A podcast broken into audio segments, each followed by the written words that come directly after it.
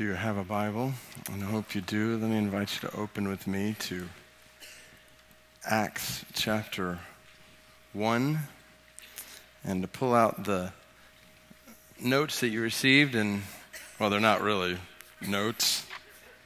This page that you received when you came in, and we'll, we'll get to that in a minute. While you're finding Acts chapter 1, I just want to express my my gratefulness to God for His grace in you.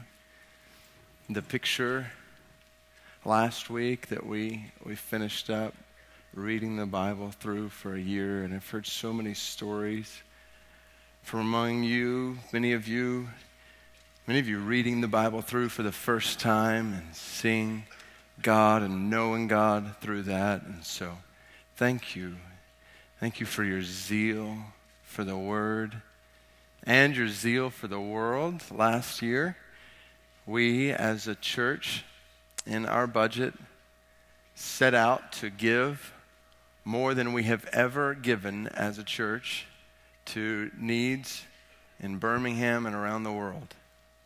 And obviously, this last year was tough economically, and there were points in the year kind of looking at giving where we weren't sure how it was going to all end up in the end, all the way up until a couple of weeks ago to see if we were going to be able to give to the budgeted needs we had. We were pretty far behind, but I want to give God glory for the reality that at the end of this last year, you ended up giving about 99% of our budgeted needs from last year, which is far more, a few hundred thousand dollars more than you gave last year total. The reality is, when you take what you ended up giving budgeted to, to, to, the offering, the regular budget this last year, global offering, which ended up being more than what you had given last year, and you add in what you have spent even just through the church. Many of you have gone outside of the church and done a variety of different things, but through the church on short term missions around the world. The reality is, we as a faith family have, have, given over $9.5 million toward the advancement of the gospel. So I praise God for his grace in your, in your giving.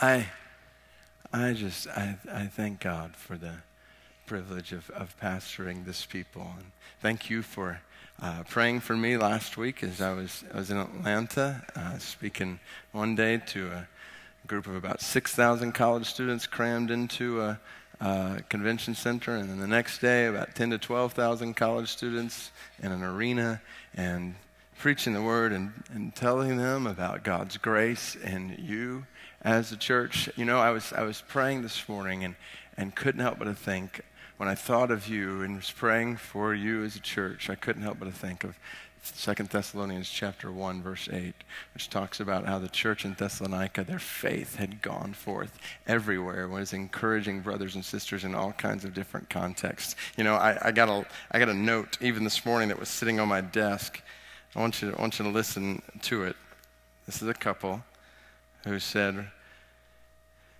Dear David we want to say thank you to your church we read the Bible together as a couple. So this is somebody outside the outside of the, our faith family.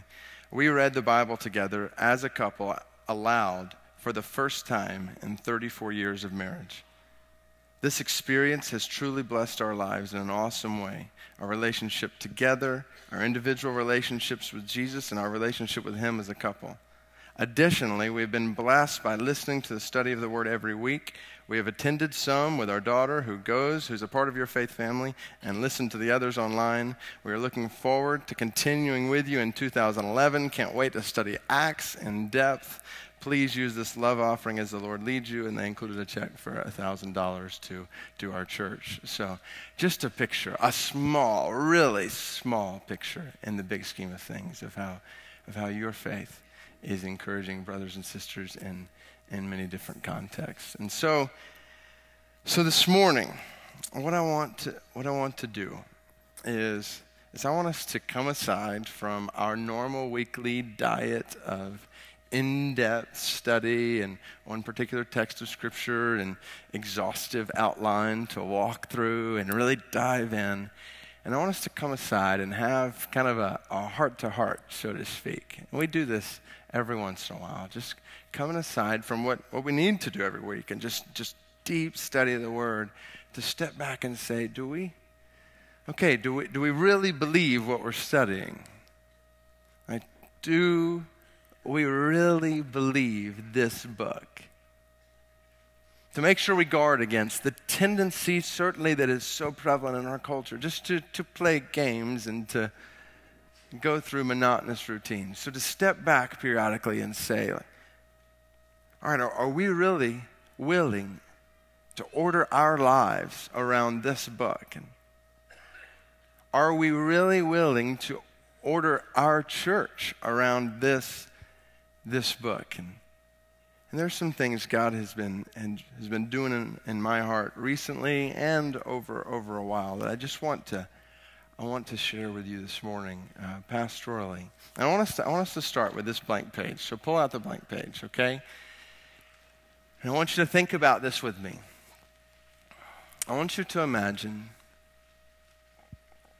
a totally blank slate. I want you to imagine us as a people called the Church of Brook Hills, about 4,000 strong.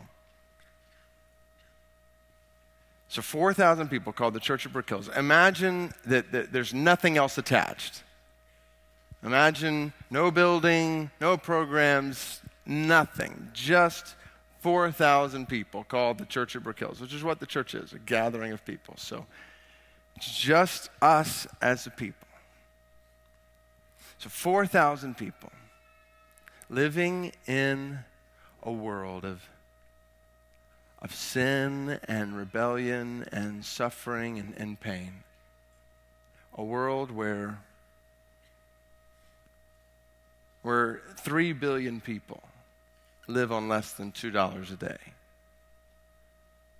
1 billion out of that group lives in absolute poverty a billion in absolute poverty, many in, in slums, hundreds of millions of them dying right now of hunger because they don't have food and, and preventable disease. Like, I was joking around with the potential of snow and ice coming, like to see the stores. Like, we got to get some milk and bread. Like, we've probably got enough food stored up.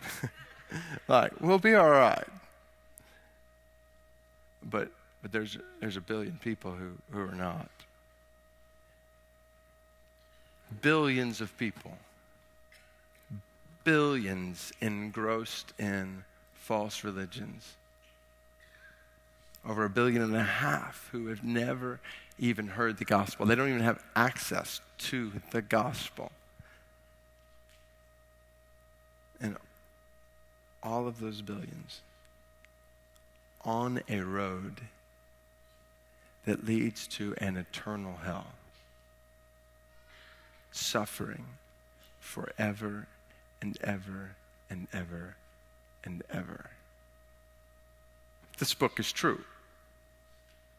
Everlasting suffering for billions of people. But we know you and I know, all 4,000 of us know that Jesus has come. He has come to die on the cross for our sins. He's come to save us from our sins. He's risen from the grave. He's given us hope. Like we don't have to fear anything in this world. We know that when we die, we're going to be with Him. We saw this last week in Revelation. Like we're going to be with Him forever. Like 50 trillion years from now, we're going to be with Him and enjoy His, His glory and His beauty forever and ever and ever and ever. The Spirit of God has opened our eyes and our hearts to see Christ and to believe in Christ. What grace, what mercy. We've been saved from sin, and we've been saved from ourselves, and we've been saved from hell. Saved to, to walk with God and to, to enjoy Christ and to have the hope of eternity in heaven. So, so here we are, 4,000 of us.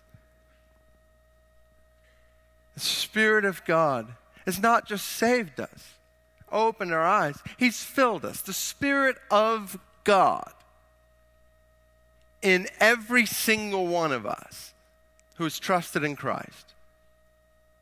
The very Spirit of God dwelling in us, in each of us. And, and we as a people, 4,000 strong, we have been charged to get this gospel to the ends of the earth. That's why we're here. That's why we haven't just been taken up immediately. Like He has left us here for a reason. And that reason is to get this gospel to the ends of the earth. So, so here's the question. If if we had a blank slate, 4,000 people with with the Spirit of God in us in a world of massive need. And we have the gospel. Charged to get the gospel to the ends of the earth. If we had a blank slate, just us as a people, what would we do to carry out this charge? Where would we start? If there was nothing on the table, what would we do? Would we pull together our resources and spend $20 million on a building?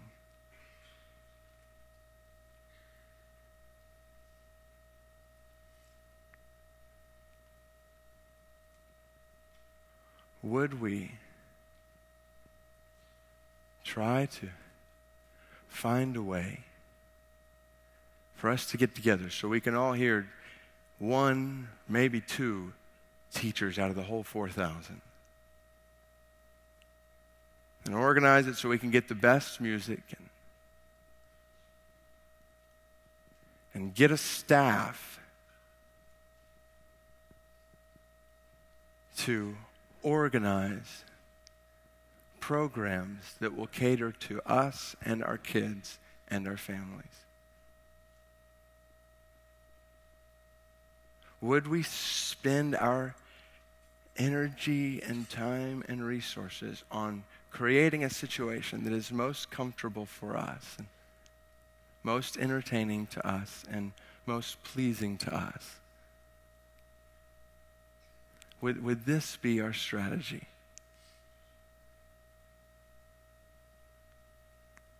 I don't think it would be.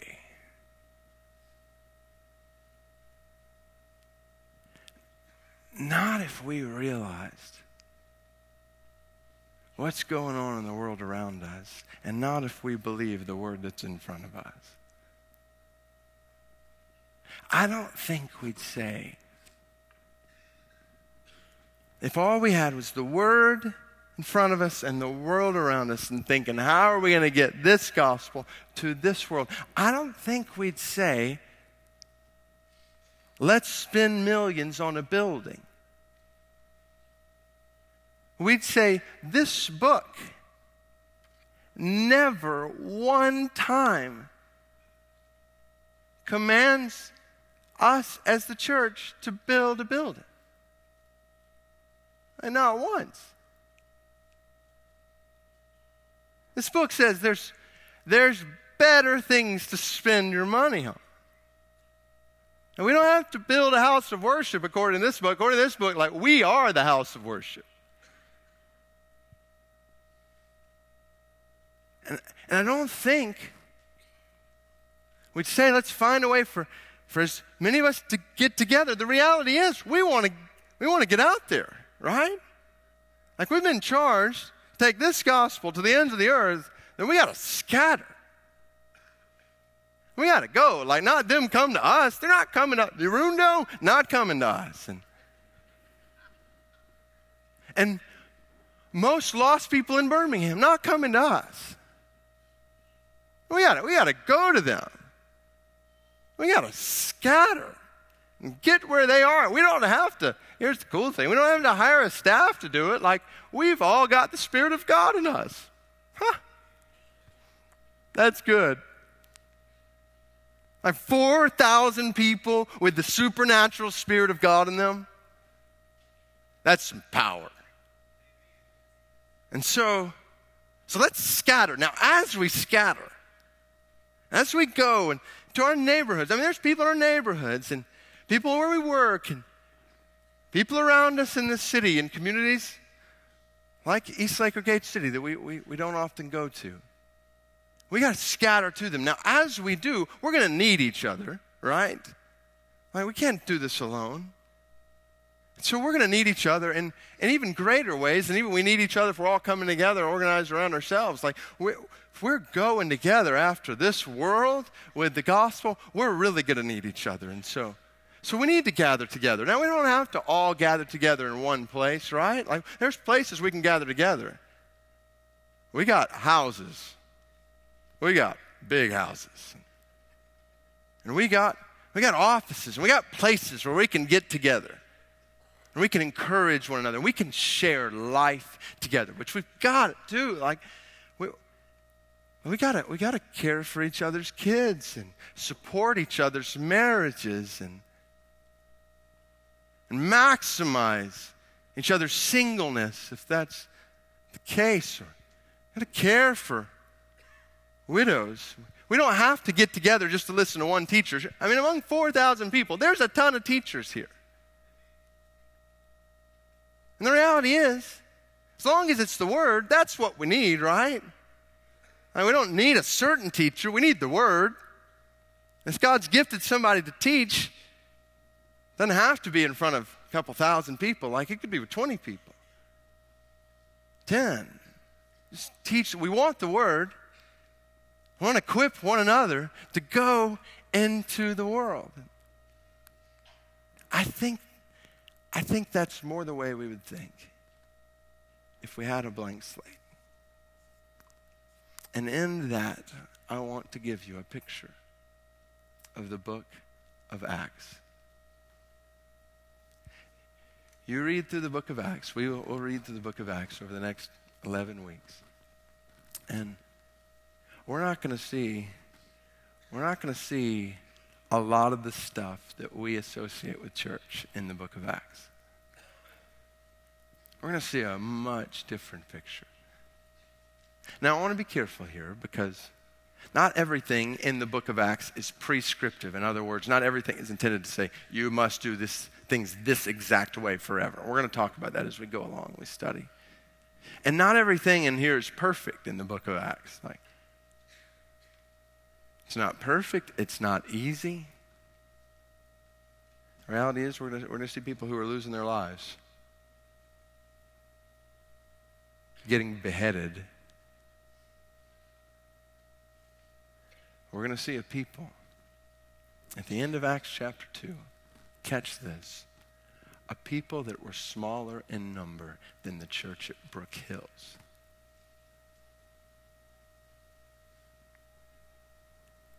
a little over 3,000 people.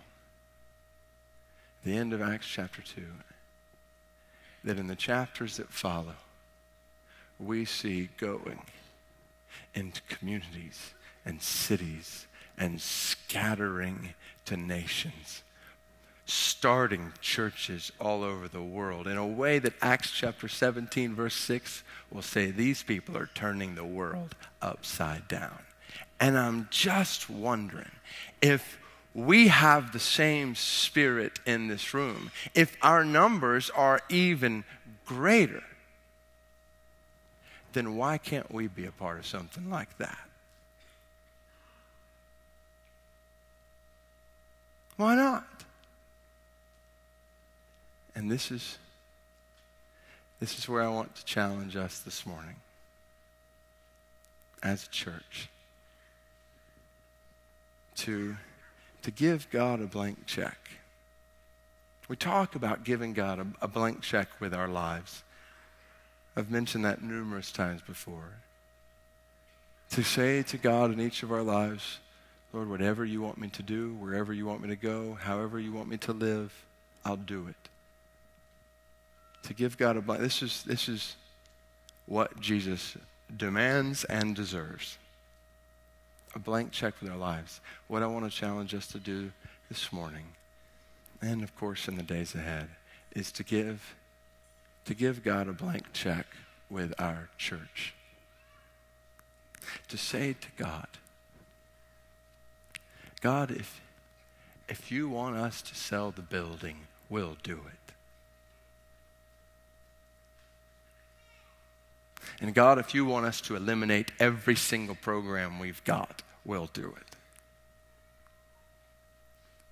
God, if you want us to totally reorganize our community of faith, we'll do it. There's a blank check, no strings attached.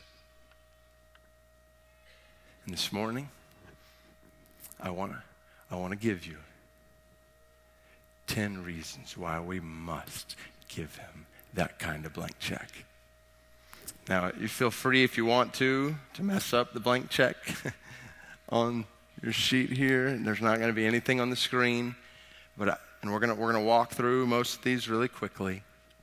But but I want to show you, especially in Acts chapter 1 and 2, 10 reasons why why we must give God a blank check as a church. So, start with number one. You turn to Acts chapter 1 with me.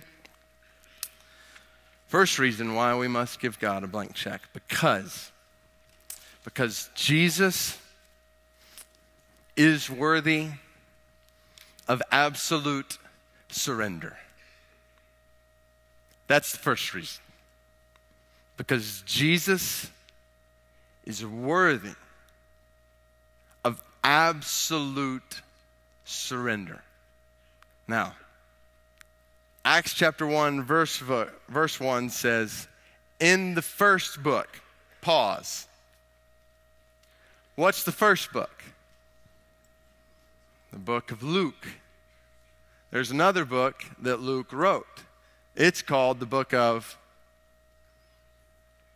well, this is Acts. The other book that he wrote was called Luke. Good, good, good. I'm glad we got that. You got Luke and Acts, kind of a two part series. And this is the sequel to the book of Luke. And so, I want to remind you from the very beginning of what foundation has been laid in the book of Luke. And the foundation that has been laid is the portrait of a Savior, Lord, and King who is worthy of absolute surrender. You remember? In fact, turn back there with me. Luke chapter 9. So you got to pass over one book, John, and you'll get to Luke. Luke chapter 9. Let me just encourage you to underline a couple of verses in the book of, of Luke. Remind us, remind us what it means to follow Jesus.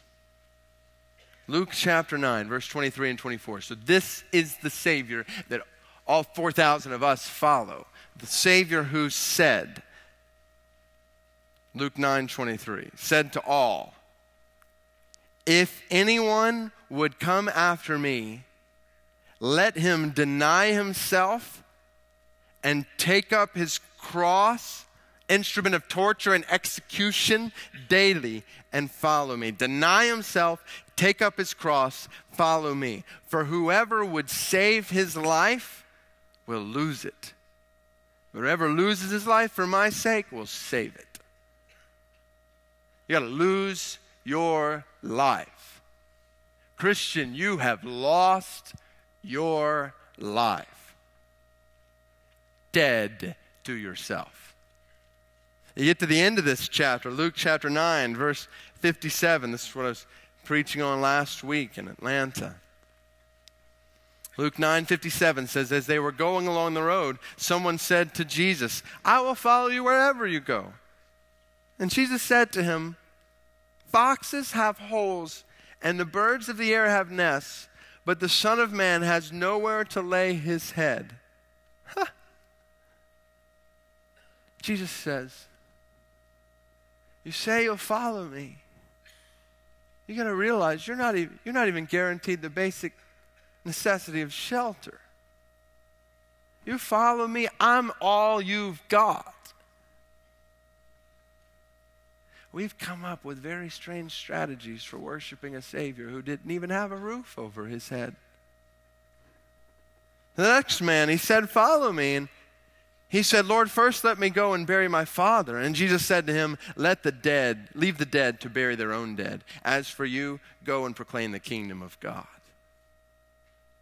More important than you going to your dad's funeral is the proclamation of my kingdom. Yet another said, I'll follow you, Lord, but first let me say farewell to those at my home. And Jesus said to him, No one who puts his hand to the plow and looks back is fit for the kingdom of God. In other words, don't even go back to mom and dad and say goodbye. Go. This is absolute surrender. You get to next chapter, chapter 10, verse 3. Jesus is sending out 72 followers of his, and he says in chapter 10, verse 3 Go your way. Behold, I am sending you out as lambs in the midst of wolves. Not good news. If you're a lamb surrounded by wolves, you're not in a good position. You're in a dangerous position. This is not a call to comfort. this is a call to sacrifice. Keep going in, in Luke to chapter, chapter 12, verse 22. Oh, I love this. You can only imagine the disciples hearing words like this. We hear words like this and we think, ah, oh, what does this mean? Like, I mean, absolute surrender and sacrifice. And start to worry. What does that mean? And so listen to what Jesus says. He said to his disciples, Luke 12, 22, I tell you, don't be anxious about your life, what you'll eat, nor about your body, what you'll put on. For life is more than food, and the body more than clothing. Consider the ravens, they neither sow nor reap. They have neither storehouse nor barn, and yet God feeds them. Of how much more value are you than the birds? Which of you, by being anxious, can add a single hour to his span of life? If then you are not able to do a small, as small a thing as that, why are you anxious about the rest? Consider the lilies, how they grow. They neither toil nor spin. Yet I tell you, even Solomon in all his glory was not arrayed like one of these. If God so clothes the grass, which is alive in the field today, and tomorrow is thrown into the oven, how much more will he clothe you, O you of little faith?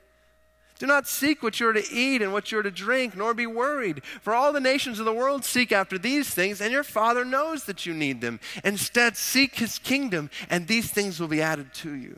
Fear not, little flock, for it is your Father's good pleasure to give you the kingdom. Sell your possessions, give to the needy. Provide yourselves with money bags that do not grow old, with a treasure in the heavens that does not fail, where no thief approaches and no moth destroys. For where your treasure is, there your heart will be also. Do you hear what he's saying there? This is what I mean by Jesus is worthy of absolute surrender because you can let go of everything. You can let go of everything in your life and you can trust He is good. And even when it seems crazy to the world around you, we can trust Him. When He says to do something, we can trust Him. He's worthy of that kind of surrender. You keep going to Luke chapter 14. Luke chapter 14, verse, verse 25. And Remember these words? Great crowds accompanied Jesus, and he turned and said to them, verse 26 If anyone comes to me and does not hate his own father and mother and wife and children and brothers and sisters, yes, and even his own life, he cannot be my disciple. That's bold. We're supposed to love Him in a way that makes our closest relationships in this world look like hate in comparison. Whoever does not bear his own cross and come after me cannot be my disciple. For which of you, desiring to build a tower, does not first sit down and count the cost, whether it has enough to complete it? Otherwise, when he's laid a foundation, is not able to finish, all who see it begin to mock him, saying, This man began to build and was not able to finish. Or what king going out to encounter another king in war will not sit down first and deliberate whether he is able with 10,000 to meet him who comes against him with 20,000? And if not, while the other is yet a great way off, he sends a delegation and asks for terms of peace. Do you, do you not hear, do you hear what he's saying here? Jesus is saying, don't, don't come to me casually. Like, surely more than praying a prayer is involved in this thing. Like, this is your life. Surrendered to Jesus.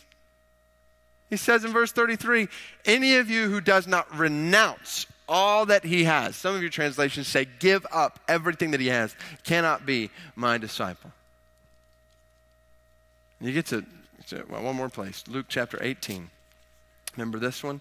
Luke chapter 18, verse 18.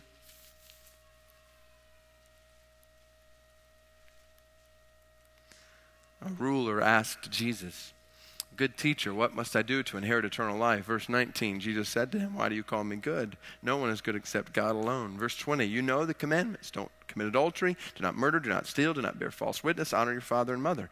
And he said, All these I've kept since my youth. When Jesus heard this, he said to him, One thing you still lack sell all that you have and distribute to the poor, and you'll have treasure in heaven.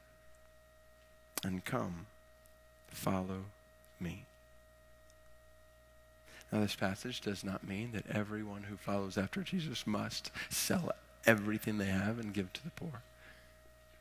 But it does mean that Jesus could tell any one of us who follows after him to sell everything we have and give it to the poor.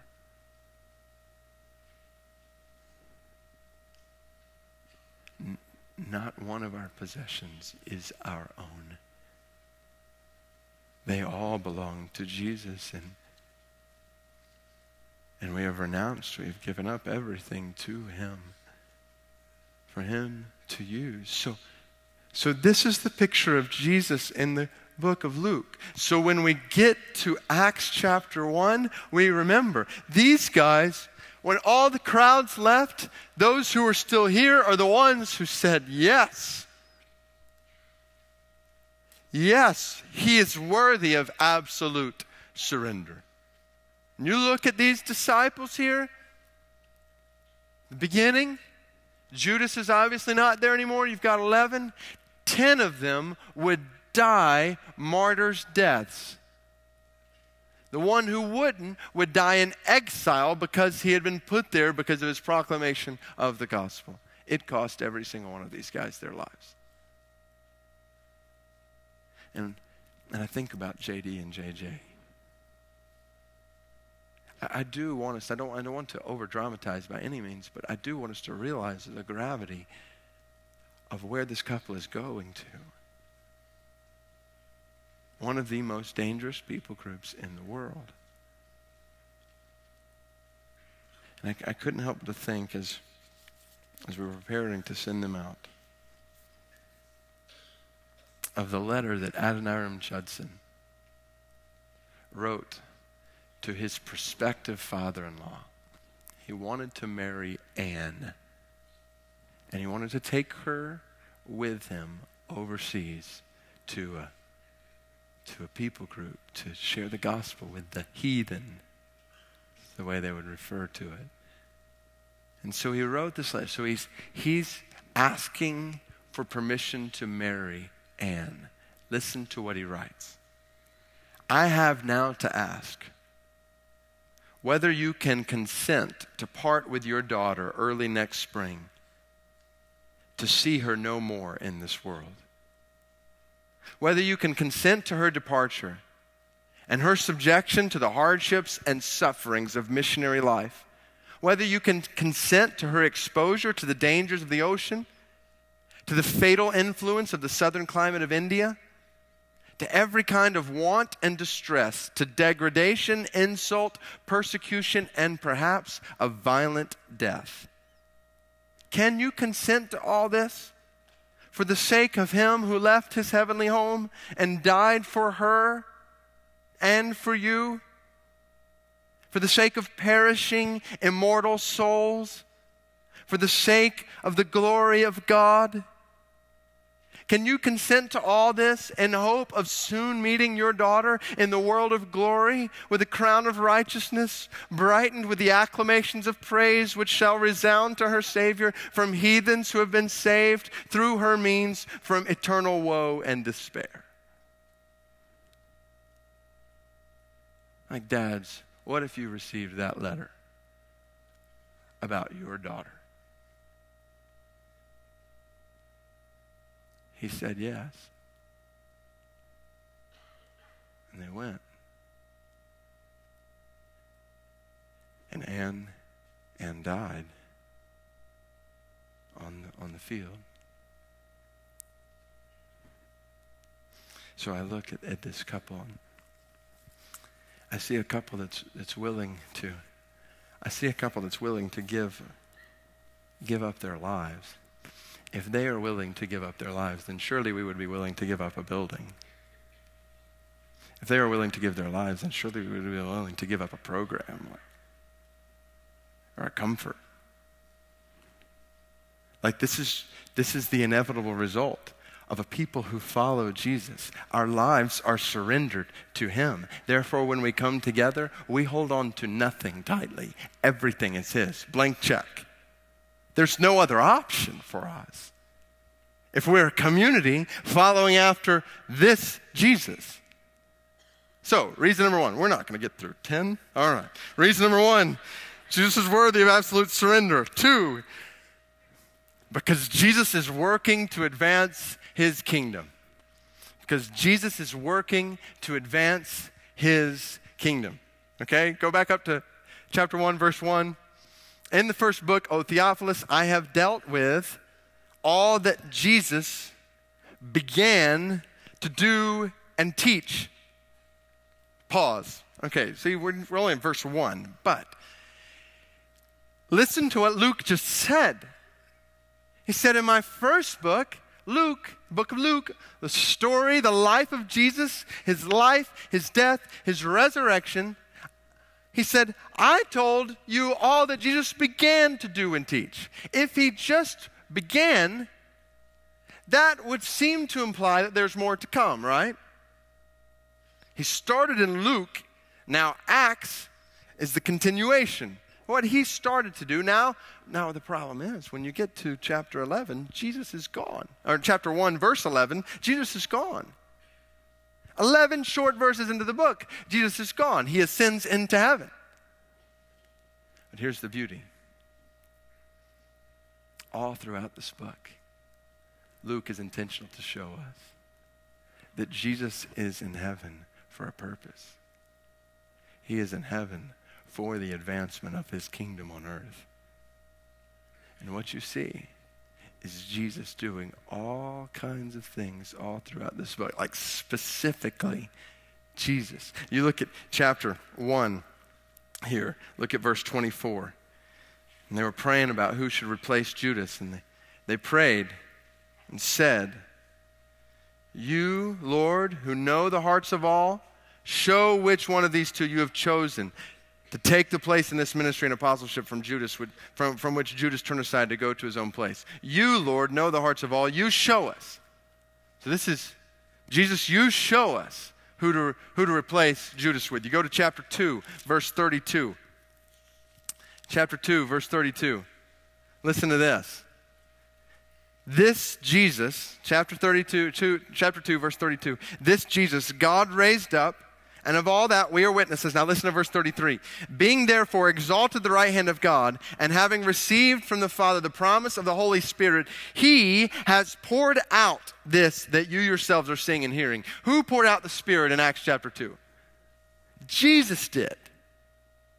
It's Jesus who did that. And you get down to verse 30, 36, and it says, Peter's preaching, he says, God has made him, talking about Jesus, both Lord and Christ, this Jesus whom you crucified. He's the Lord. And so when you see Lord mentioned throughout this book, who is that a reference to? Look down in verse 47, chapter 2. They're praising God, having favor with all the people, and the Lord added to their number day by day those who are being saved. Who's adding to their number who's being saved? Jesus is. He sent the Spirit, He's advancing the kingdom. You get to chapter 9. Go to chapter 9 real quick. Chapter 9, verse 3. You got Saul, who's persecuting Christians, walking on a road. And it says, Now as he went on his way, chapter 9, verse 3, he appeared, he approached Damascus, and suddenly a light from heaven flashed around him. And falling to the ground, he heard a voice say to him, Saul, Saul, why are you persecuting me? And he said, Who are you, Lord? And he said, I am Jesus, whom you are persecuting. That is a deafening moment. Jesus says, You. And I love this.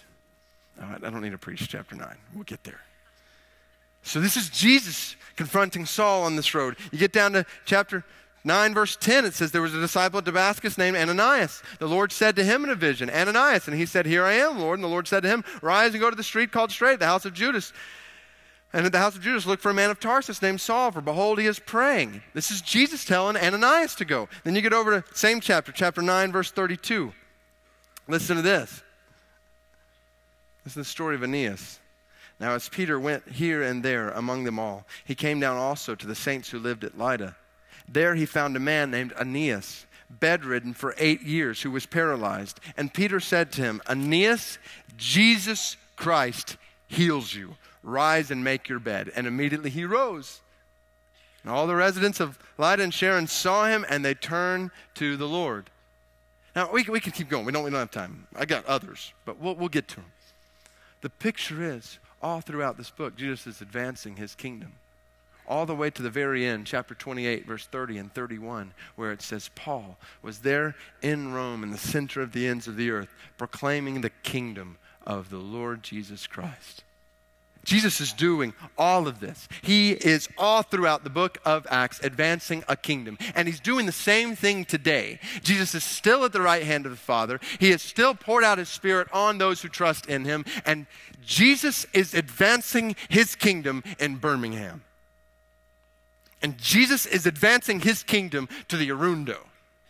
Jesus is orchestrating the whole thing, he's doing it all. So I say we join him. And we join him not with strings attached. Here's how we will join you. We join him and say, How do you want us to join you? And whatever you say, we'll do it. You know better how to advance this kingdom than we do. So we're going to trust in you. We're going to fall on our faces. We're going to pray to you. And we're going to be in your word. And we're going to ask you to do this among us. Number three. Number three. We've got to give blank check with the church because Jesus is clothed every single one of us with his power. Jesus has clothed every single one of us with his power. You get down to verse 8, you know, you know this verse. It's our memory verse this week that we're going to be memorizing together. I'll talk about that later. But verse 8 says, Jesus says to his disciples, You will receive power when the Holy Spirit has come upon you, and you will be my witnesses in Jerusalem and all Judea and Samaria and to the end of the earth. Jesus, Jesus had told his disciples at the very end of the book of Luke, Luke chapter 24, wait. Wait in Jerusalem until you have been clothed with power from on high. It's a great word, literally clothed, to be to have, have a garment put on you. And this is what's happening. He's saying you're going to receive power. And when you get to chapter 2, the Holy Spirit comes down. These guys start speaking in all kinds of different languages with boldness that they never had before and with power that had never been seen before. They proclaim the gospel 3,000 people are saved because of the power of the Spirit. And it's astonishing everybody. At first, everybody thinks they're drunk. They're speaking all these weird languages. Then you get to chapter 4, verse 13, and you see a phrase, a verse that says, people were astonished. And they realized these were unschooled, ordinary men. And they took note these guys had been with Jesus. We are a church full of ordinary people. This is the danger of even the way we've designed this whole thing to put one person or a few people in front of everybody else is as the ones who are gifted to do this or that. No, like we have all been gifted with the supernatural Spirit of God. You, believer in Christ, you have the Spirit of God in you.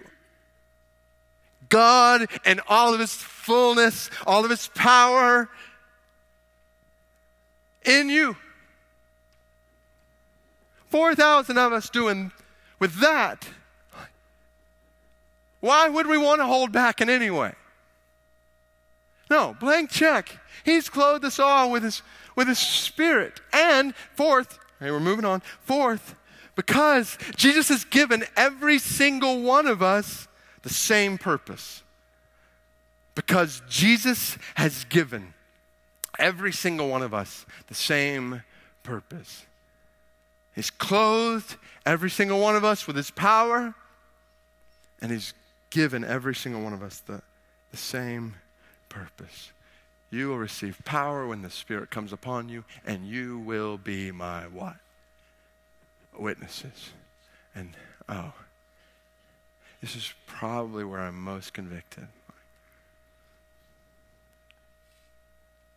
Like with this whole system that we designed to, to say, how are we going to lead people to Christ? Well, let's get a big place and have music and have somebody who's, who's gifted to speak, and, and they'll do this. That's how we're going to lead people to Christ. The only problem is, if that's how the gospel is going to spread to the ends of the earth, we're going to have to replicate this all over the world. But the beauty is, we don't, we don't have to do that. Like, I'm not the only preacher in this room. You're all preachers. Now, that doesn't mean you have to come up with a 55 minute deal every week. But it does mean that you are on this earth, Christian, for one purpose preach this gospel. And we get trapped. We get trapped in this mentality. This is what a couple of people do, and we come and listen and we grow and struggle and this or that. No, like we're all preachers of the gospel. And if we come here Sunday after Sunday after Sunday and we don't all leave here preaching, we're missing the point. we are wasting the gospel. We're wasting our lives. We're all preachers, proclaimers of the gospel. And God has put you in places that I'll never go, among people that I'll never be in. And same thing in my life. And the beauty is, He has got this thing rigged. He's got 4,000 of us. Not, not, like we're the only Christians in Birmingham or the world, but He's got 4,000 of us, and He's designed every single one of our lives to preach the gospel wherever we go. He's, he's given us all the same, same purpose. So give Him blank check. Number five, because the world is our goal. We give him a blank check because the world is our goal. You'll be witnesses in Jerusalem, Judea, and Samaria, and to the end of the earth. That was the goal. The Spirit wants the world for Christ. He wanted the world for Christ then. He wants the world for Christ now. I, I got to share this really quick. A few years ago, so I, have had the privilege of pastoring here four and a half years ago. Not, not too far into that. I, was, I was being, I was, I was reading all this stuff about how to, about church growth and this or that, because I hadn't pastored before. Didn't know what in the world I was doing. Still don't. And, and, I, and I, and I read stuff about, well, you need to pick your target audience in your community. Like, who is your church going to reach? Like, Brook Hills Bob.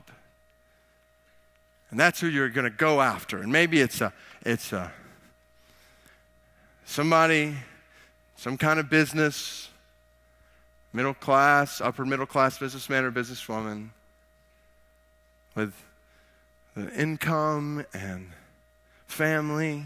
So, okay, how, how are we we gonna reach that person? And what we said was, I, I'm reading that, I'm like, no.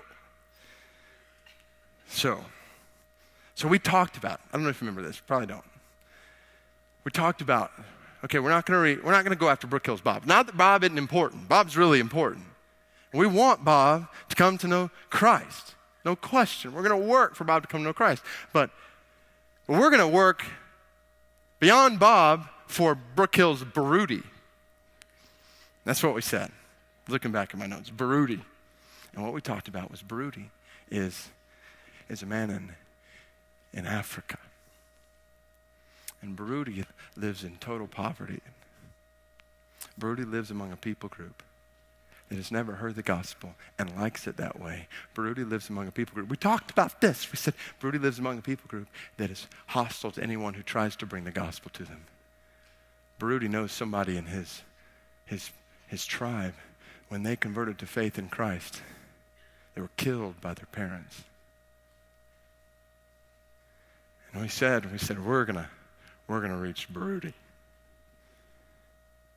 And it's not to the exclusion of Bob. So we're to reach people right around us here. But if, if we just focus on people right around us here, we'll disobey what Christ has commanded us to do get the gospel to the ends of the earth. So what we're going to do is we're going to, we're going to, we want to lead Bob to Christ. We want him to come to Christ. And then when he does, we want to say, hey, your life is intended to get the gospel to others. Bob, your life and your resources and your family, how can we get the gospel to those who've never heard it? We're going to focus on getting to Baruti. And once we get to Baruti, we're going to Go to the next people group that hadn't heard until the word unreached is no longer in the vocabulary. So, so here's the deal. So, a couple years ago, a few years ago, I won't use names, but but someone who fits the profile of Bob in our faith family. Well, he wasn't in our faith family. Somebody reached, fits the profile of Bob, came to know Christ through the ministry of this church. He was saved. And he and his wife began a small group and began leading couples in this small group. One of the couples that was in their small group was JD and JJ. Brook Hills, Bob has been reached for the sake of Brook Hills, Baruti. Like, that's our goal. The world is always our goal when we have the Spirit of God in us because the Spirit wants the world for Christ. That's why we got to give them blank check because the world's our goal because the Word is our guarantee. Number six, the Word's our guarantee. All right, all right, we're just going to fly through these last ones. The Word's our guarantee. You look throughout the book of Acts, what you will see is over and over it says the Scripture was fulfilled. It said this. The Scripture was fulfilled. It said this. Even Jesus dying on the cross. That's to fulfill what Scripture was said. You see it in verse uh, 16 here in chapter 1. And the beauty is, Scripture. The Word is our guarantee. This Word has promised that this gospel is going to go to every people group on the planet. So we're guaranteed success. That's why we give them a blank check. Because we don't have to worry about whether or not it's going to, you know, you don't have to worry about whether or not putting, putting resources in this stock is going to work out in the end. It's going to work out in the end. Like put all, all your money there. Put all your resources there because this mission is guaranteed to succeed. That's number six, because the word is our guarantee. Number seven, because the Spirit is here. The Spirit is here. Acts chapter 2, you read through verse 1 through 13, and you see the Spirit come. The whole picture there at Pentecost, the Spirit of God comes. There's so much there's so much tendency in our day to say, oh, we, we want, want the Spirit to come and do this or that. The beauty is the Spirit has come. The Spirit's here. The Spirit is in our midst. The Spirit of God is in our midst now. We don't have to wait. They needed to wait, chapter 1. Chapter 2, Spirit came. Rest of the time, no waiting, running. So, so we don't have to wait for the Spirit. Spirit's here. Let's give him a blank check. He's here. He's here. Spirit is here. Next, the stakes, because the stakes are high. That's why we've got to, to give God a blank check with our church, because the stakes are high. You get to the end of chapter 2, verse 37. They heard what Peter said. They were cut to the heart. They said, What shall we do? Peter said to them, Repent, be baptized, every one of you. Repent for the forgiveness of your sins it says, verse 40, with many other words he bore witness and continued to exhort them. Just feel the passion in Peter here, saying, Save yourselves from this crooked generation. Brothers and sisters, the stakes are high. what we're talking about this morning is so much bigger than who wins the game tomorrow, right? Like, this is lives for all of eternity. Going to everlasting joy in heaven or everlasting suffering in hell.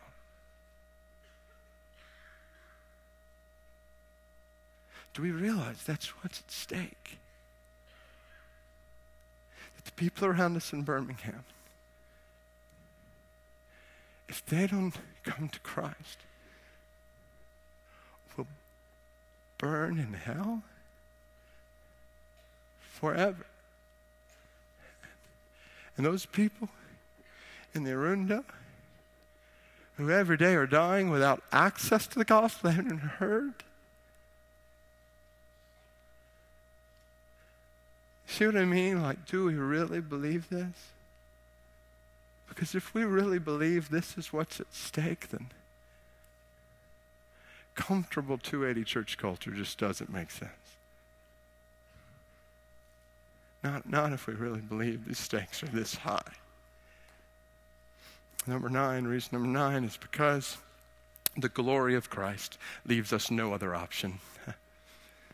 God has made this Jesus, whom you crucified, both Lord and Christ. Acts chapter 2, verse, verse 36. Oh, he is the risen Savior, and He is the exalted Lord. Jesus is the Lord. And, and And we want His glory more than we want our comforts. We want His glory more than we want to do things the way they've been done before. We want His glory more than we want our traditions we want His glory more than we want our preferences. We want His glory in all nations. That's why we give a blank check, because we're consumed with a passion for His glory in Birmingham, and consumed with a passion for His glory in the United States, and consumed with a passion for His glory all nations. Like blank check just makes sense. The glory of Christ leaves us no other option. And number 10, because the coming of Christ leaves us. The coming of Christ leaves us with eager anticipation. The coming of Christ leaves us with eager anticipation. This Jesus, whom you've seen raised up in heaven, Acts chapter 1, verse 11, is coming back. He's coming back, guys. Like he could come back today or tomorrow or next year. 2011 could be the year. And we know, Matthew 24, 14, he's going to come back when the gospel of the kingdom has been preached to all the nations. So he's coming back at the fulfillment of the Great Commission. We've talked about this before. So, like, do you think, do you think we could, do you think we could see the fulfillment of the Great Commission in our day?